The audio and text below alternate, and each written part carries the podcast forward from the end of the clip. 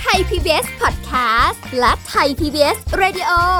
ขอเชิญทุกท่านพบกับคุณสุริพรวงศสถิตพรพร้อมด้วยทีมแพทย์และวิทยากรผู้เชี่ยวชาญในด้านต่างๆ ที่จะทำให้คุณรู้จริง รู้ลึก รู้ชัดทุกโรคภัย ในรายการโรงพยา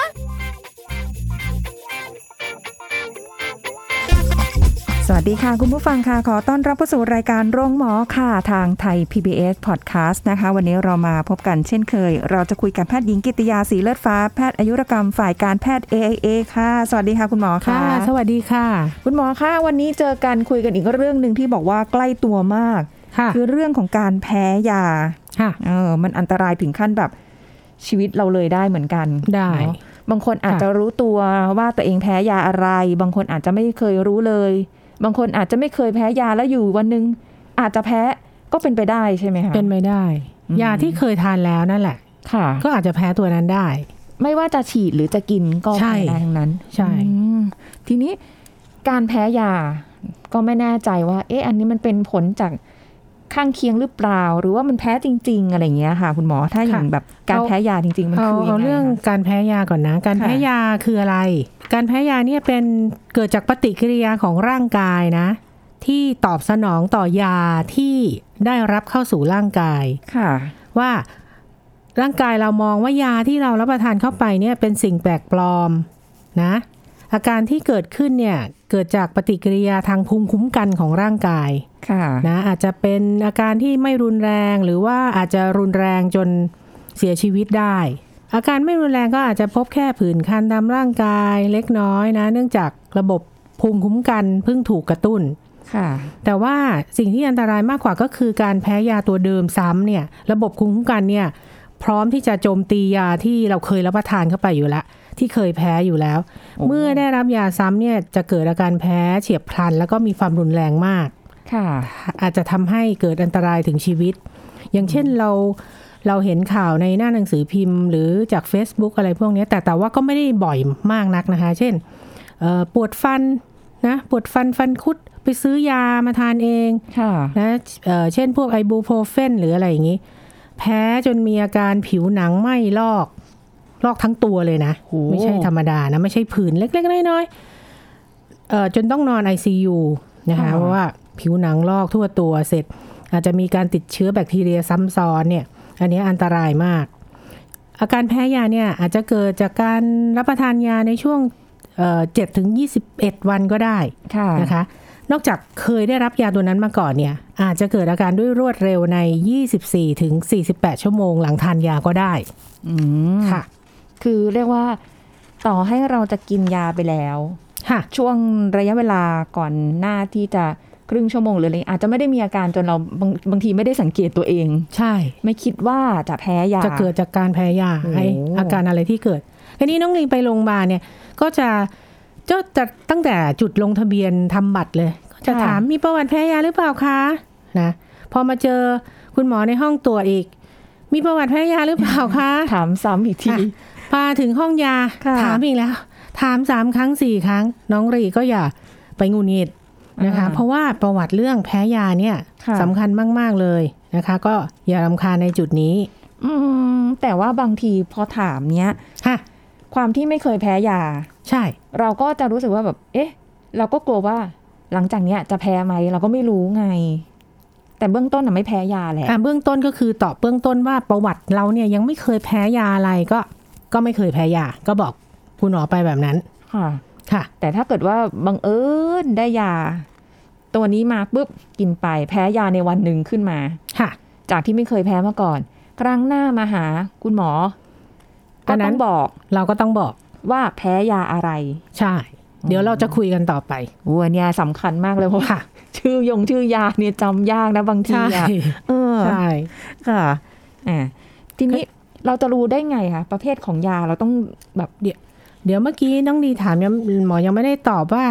อาการแพ้ยากับอาผลข้างเคียงของยามันเหมือนกันหรือเปล่า เออ ท่านผู้ฟังว่าไง แพ้ยากับ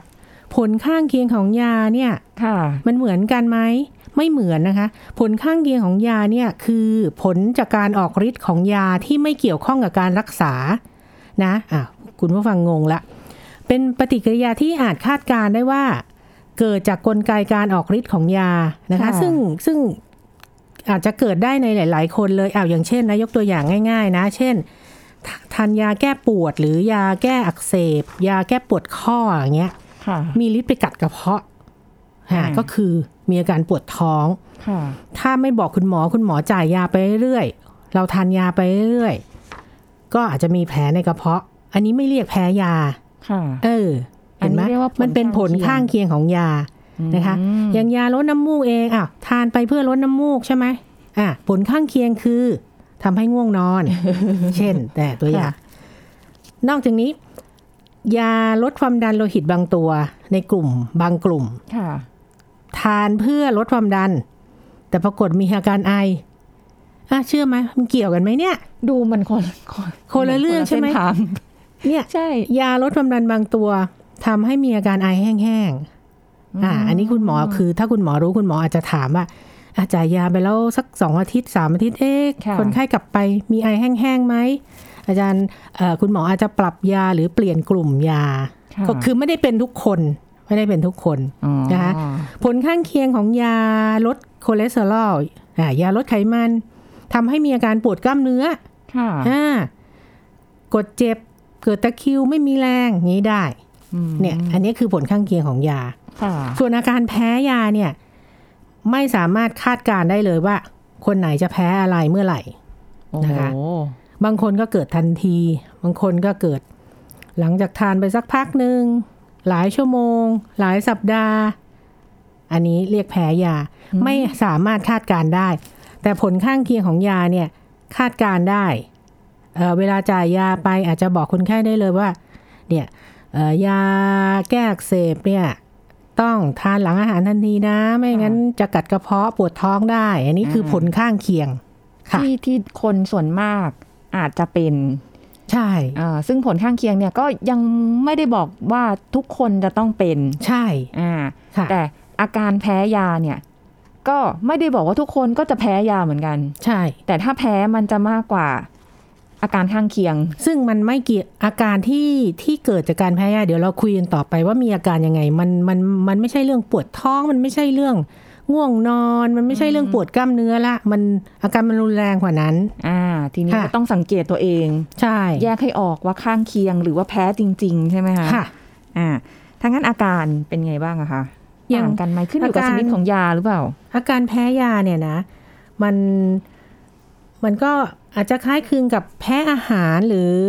คนที่แพ้อาหารแพ้กุ้งแพ้อะไรแบบเนี้ยค่ะนะก็อาจจะคล้ายคลึงกันนะ หรือแพ้สิ่งแปลกปลอมต่างๆ ที่เข้าสู่ร่างกายเนี่ยนะคะค่ะก็ขึ้นอยู่กับพันธุกรรม หรือขึ้นกับยีนที่จะเป็นตัวกำหนดว่าคนนั้นจะแพ้อะไรนะ แพ้ในระดับรุนแรงหรือไม่รุนแรงค่ะถ้าอาการแพ้รุนแรงเนี่ยอาการแพ้รุนแรงนี่ก็จะเช่น มีผื่นลมพิษ คันบวมมีไข้ น้ำมูกไหล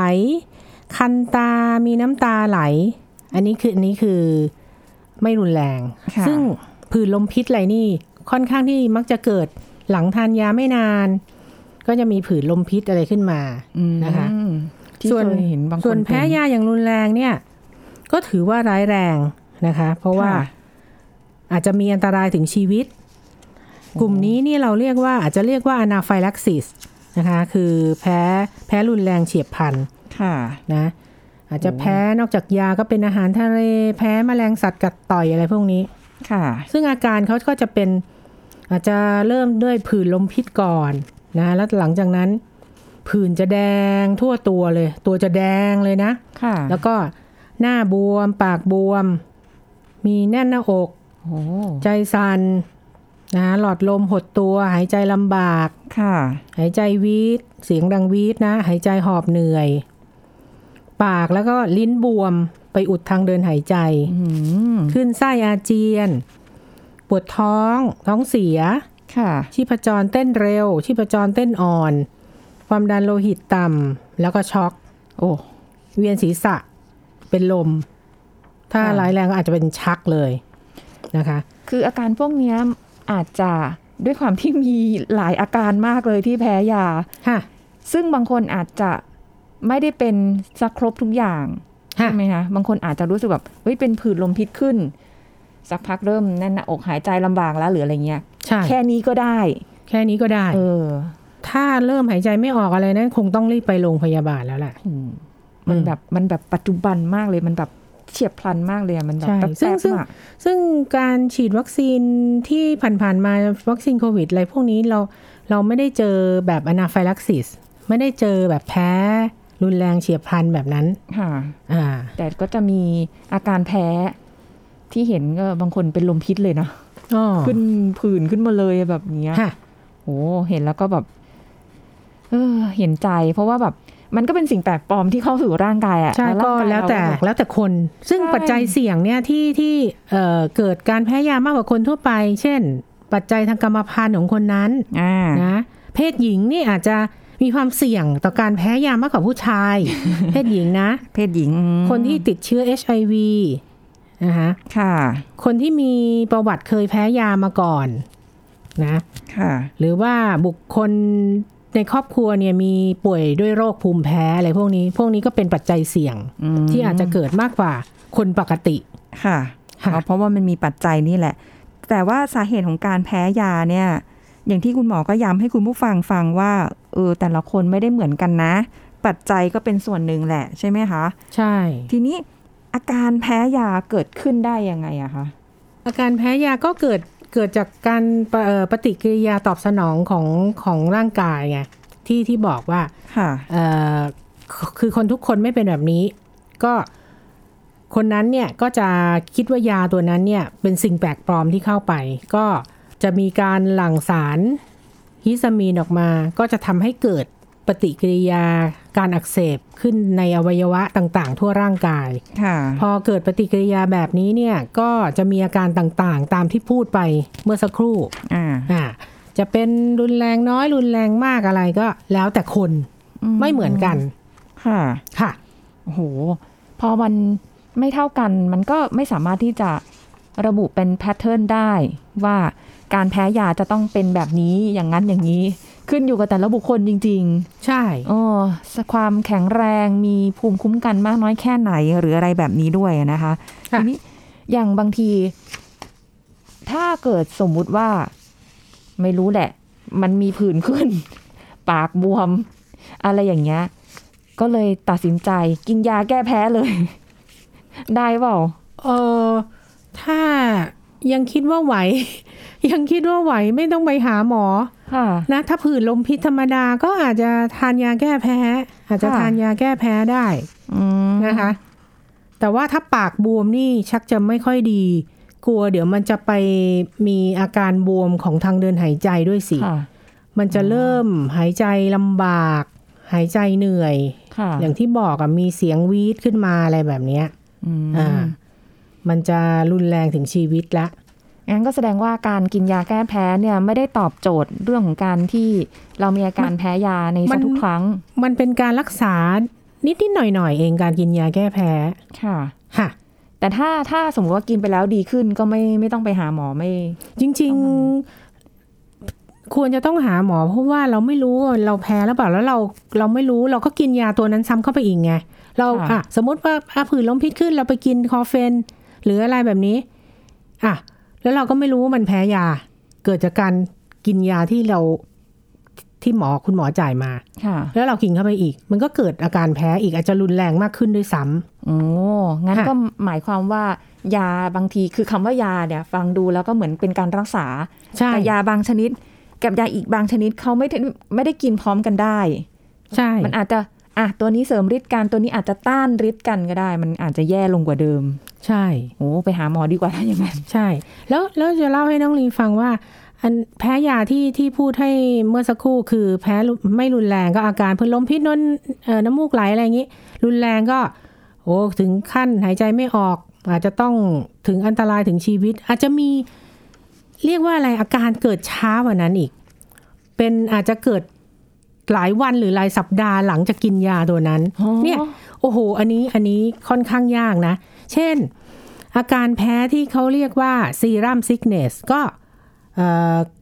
จะมีอาการปวดข้อมีผื่นมีอาการบวม มีไข้ขึ้นไส้ขึ้นมา เอ๊ะเราจะรู้ไหมเนี่ย กินยาก็กินไปตั้งเป็นสัปดาห์กินมาตั้งเป็นแล้วสัปดาห์แล้วอะแล้วอยู่ดีๆก็มีไออาการนี้โผล่ขึ้นมา อันนี้เรียกซีรัมซิกเนสหรือ บางกลุ่มก็จะเป็นมีผื่น มีบวม ต่อมน้ำเหลืองโตกลุ่มนี้นะ ต่อมน้ำเหลืองโต แล้วก็เม็ดเลือดขาวสูง มีตับอักเสบ อะ อยู่ดีๆมีตับอักเสบจะรู้ไหมเนี่ย เกิดจากเรากินยาเข้าไปนั่นแหละ เรานี่แหละ ค่ะ กินยาไปเมื่อสองอาทิตย์ก่อนโหอะ อีกกลุ่มหนึ่งที่รุนแรงแล้วก็ค่อนข้างจะเป็นข่าว ถ้าเป็นยาที่คุณหมอจ่ายนี่ก็จะเป็นยุ่งแหละแต่เนี้ย อาจจะมีคดีฟ้องร้องหรืออะไร ถ้าถ้าเขาไม่ได้ไปซื้อมาทานเองนะ กลุ่มนี้เราเรียกว่าสตีเวนจอห์นสันสตีเวนจอห์นสันเนี่ยก็คือ กินยาเข้าไปแล้วเนี่ย มีไข้ มีผื่นตามผิวหนัง ผื่นพวกเนี้ยไม่ธรรมดาคือลุกลามทั่วทั่วทั่วตัวนะ โดยเฉพาะบริเวณปาก จมูก ตา อวัยวะเพศโหอ่าจะเป็นตุ่มน้ำขึ้นตามผิวหนัง แล้วก็ค่ะอาจจะหลุดลอก นะภายในไม่กี่วันหลังจากเกิดแผลผุพองค่ะอันเนี้ยถ้ามันมีแบคทีเรียติดเชื้อซ้ำซ้อนด้วยเนี่ยนะ โอ้โหคันนี้ละอันตราย เนี่ย กลุ่มนี้อาจจะต้องเข้า ICU เนี่ย ก็เอ่อบางท่านก็อาจจะฟ้องร้องคุณหมอว่าทำไมจ่ายยาแบบนี้มาให้ กินแล้วแพ้เห็นไหม อันนี้กลุ่มนี้อันตรายซึ่ง ซึ่งมันบอกไม่ได้ไงคะ อย่างที่บอก ยาตัวเนี้ย คนอื่นเขากินสมมติสิบคนอะร้อยคน ไม่มีใครมีอาการอะไรค่ะแต่เราอะมากินยาตัวเนี้ย มันแพ้เกิดอาการอันเนี้ย แพ้ยาโหนะคะ หรืออีกกลุ่มหนึ่งอะค่ะแพ้แบบโลหิตจางที่เกิดจากการใช้ยานะ มีเซลล์เม็ดเลือดแดงแตกทำให้ซีด มีหอบเหนื่อยอ่อนเพลียค่ะ อ่า หัวใจเต้นผิดจังหวะ หรือบางกลุ่มก็ทำให้เกิดไตอักเสบ นะมีไข้ปัสสาวะเป็นเลือดบวม เห็นไหมแพ้ยาเนี่ยมันอาการมันเยอะแยะเยอะมากมากมาย จริงก็ต้องสังเกตตัวเองแล้วบางทีมันนานระยะเวลานานเลยไม่ทันได้ใช่ได้นึกถึงว่าเอ้ยค่ะเป็นยาที่เราอาจจะกินต้องไว้เลยคือคือถ้าสมมุติเรารักษาโรคโรคอะไรก็อาจจะอยู่ในประวัติคุณหมออาจจะดูดู เออ มันเกี่ยวกับยาที่จ่ายไปครั้งก่อนหรือเปล่าหน้าอะไรอะไรแบบเนี้ย แสดงค่ะว่า พอได้รับยามาแล้ว ถึงแม้ว่าจะผ่านไปอาทิตย์สองอาทิตย์แล้วต้องไปเจอหมออีกรอบนึงเนี่ย เราก็ต้องบันทึกอาการของเราเอาไว้ แล้วก็แจ้งคุณหมอด้วยว่าเอ้ยหลังจากนั้นมาก็มีอาการแบบนี้เหมือนกันอะไรอย่างเงี้ยนะใช่ค่ะโอ้โหต้องละเอียดอ่อนมาก ๆ เลย เดี๋ยวเราเอ่อครั้งหน้านะคะ ช่วงหน้ามาฟังว่า เอ๊ะแล้ว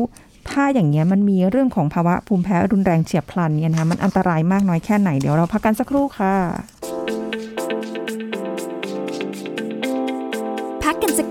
แล้วกลับมาฟังกันต่อค่ะ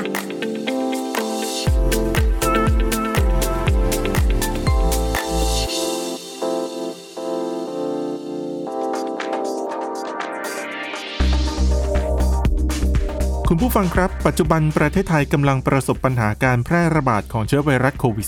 -19 ก็มีอยู่ 3 วิธีงดนะครับ ลดเสี่ยงโควิด จากการใช้สารเสพติดก็คือ 1. งดดื่มสุรา เพราะการดื่มสุราทำให้ผู้ดื่มขาดสติ ขาดการระมัดระวังตนเอง 2. งดสูบบุหรี่ เพราะผู้สูบบุหรี่มีความเสี่ยงติดเชื้อไวรัสโควิด -19 มากกว่าผู้ไม่สูบ 3-5 เท่า และหากมีการติดเชื้อจะรุนแรงกว่าผู้ไม่สูบถึง 14 เท่าเลยทีเดียวครับ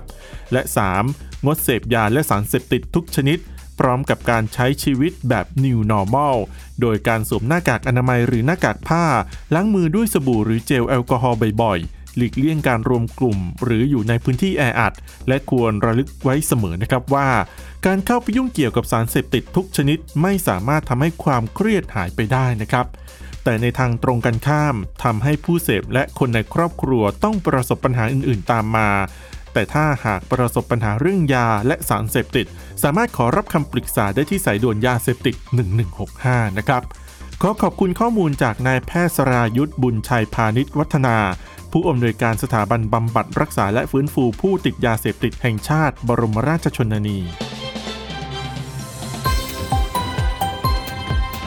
ไทย PBS Radio วิทยุข่าวสารสาระ เพื่อสาธารณะและสังคม คุณกำลังฟังรายการโรงหมอ รายการสุขภาพเพื่อคุณจากเรา มาติดตามกันต่อนะคะ คุณผู้ฟังคะถึงเรื่องของอาการแพ้ยาอ่าเราได้รู้จักคำว่า ผลข้างเคียงกับการแพ้ยาที่แตกต่างกันออกไปแล้วนะแพ้ยาก็สามารถที่จะเกิดได้เอ่อในระยะเวลาที่ผ่านไปแล้วอาจจะสัปดาห์สองสัปดาห์ก็ได้ หรือว่าจะเฉียบพลันก็ได้ แต่ใช่ตรงที่น่าห่วงคือความเฉียบพลันนี่แหละ ที่ค่ะน่ากังวลใช่ไหมคะมัน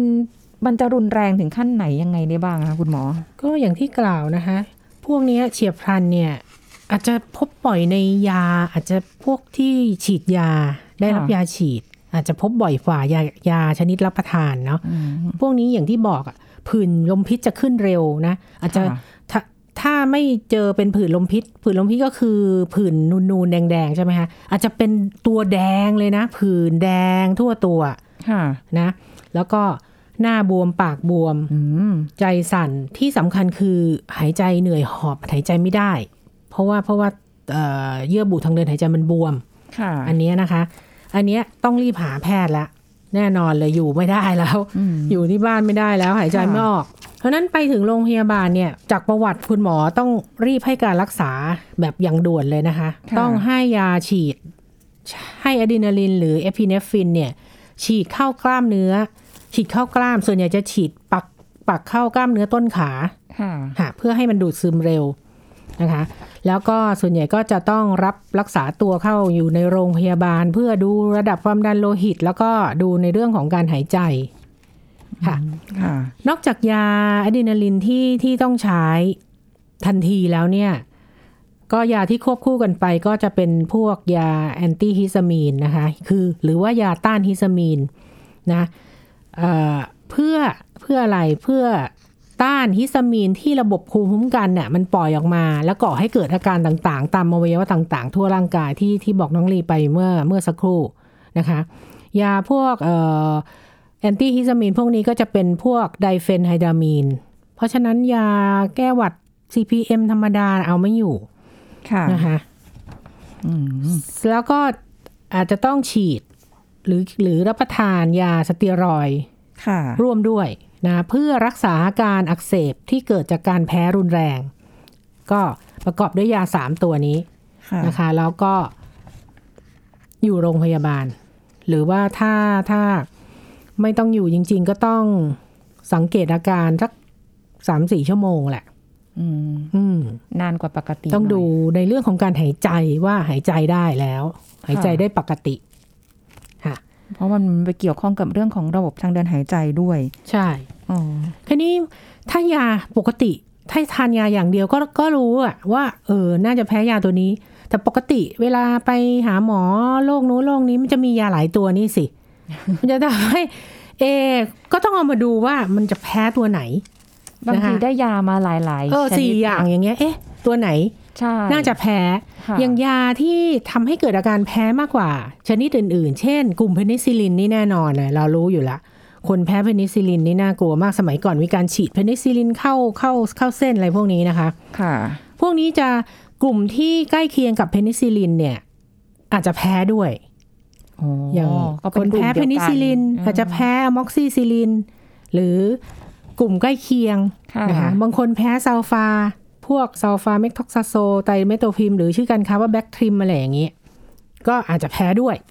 นะคะกลุ่มอินซูลินที่ใช้ในการรักษาเบาหวาน หรือแอสไพรินค่ะหรือยาแก้อักเสบพวก ibuprofen โอ้หรือยากระดูกทั้งหลายนะคะค่ะยาเวลาปวดข้อปวดอะไรแบบนี้นะยาต้านชักนี่เจอบ่อยเหมือนกัน พวกค่ะ carbamazepine นะคะ ยารักษาโรคเกาต์เนี่ยเจอบ่อย allopurinol เนี่ยโอ้เพราะฉะนั้นเวลาคุณหมอจ่ายคุณหมอจะบอกค่อนข้างย้ำไว้เลยว่า หรือบางทีคุณหมออาจจะให้โดสแค่นิดหน่อยก่อนร้อยมิลลิกรัมแทนที่จะให้300มิลลิกรัม คุณหมอจะสั่งไว้เลย ถ้าทานแล้วมีผื่นขึ้นต้องหยุดทันทีต้องต้องระวังมากตัวนี้ ค่ะค่ะยาโรคโรคเกาต์เนี่ยนะโอ้อืมยารักษาวัณโรคบางตัวในกลุ่มและแฟมพิซินไอโซเนอาซิดพวกนี้ค่ะ แพ้ได้มีผื่นนะคะอืมหรือว่ายารักษา HIV ค่ะบางตัว เพราะฉะนั้นก็ต้องให้คุณหมอดูแหละหอบถุงยาไปให้คุณหมอดูให้หมด ค่ะ เนี่ยกินอยู่กี่ตัวเฮ้ยมันควรจะแพ้ตัวไหนนะ ค่ะ ค่ะหูบางทีมาซองยานี่พิมพ์เป็นภาษาอังกฤษใช่ บางทีเราอ่านก็ไม่ออกหรอกอะไรอย่างเงี้ยค่ะทั้งแบบบางก็คำก็อ่านจะอ่านได้บ้างแหละ ถ้าคุ้นเคยอยู่ได้ยินบ่อยๆ อะไรแบบนี้ แต่ก็ก็เอาไปให้คุณหมอดู ให้คุณหมอดู หรือว่าจะให้เขียนเป็นภาษาไทย ตัวใหญ่ ๆ ไว้หน่อยก็ได้ ใช่เนาะจะได้แบบอ๋อนี่คือยาตัวนี้ที่เราแพ้หรืออะไรเงี้ยค่ะ มันก็มีหลายตัวเหมือนกันเนาะมันก็โหพูดยากจริง ๆ นะ แต่เอาแบบสรุปเลยว่าเรื่องของการแพ้ยาจริงๆแส ดงว่าเกิดได้กับทุกคนเลย ทุกเพศทุกวัย ฟังดูแล้วน่าจะเป็นแบบนั้น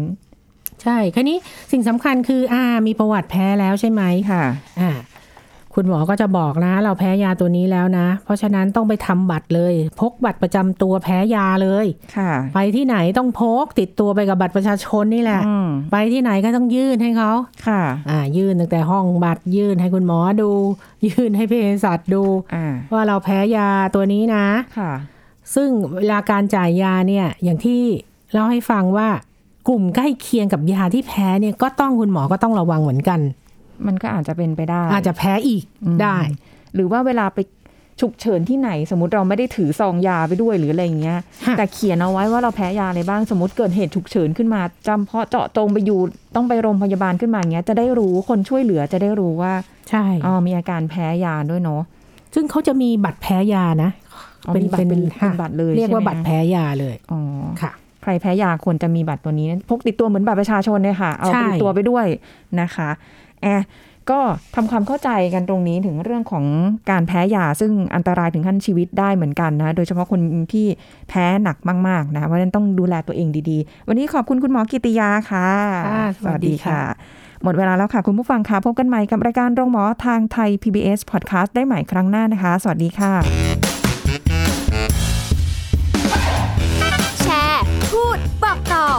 รายการโรงหมอได้ทุกช่องทางออนไลน์ เว็บไซต์ www.thaipbspodcast.com แอปพลิเคชัน Thai PBS Podcast Facebook Twitter Instagram Thai PBS Podcast และฟังได้มากขึ้นกับพอดแคสต์โรงหมอ ที่ Apple, Google, Spotify, SoundCloud และ Podbean ทุกเรื่องทุกโรค บอกรายการโรงหมอ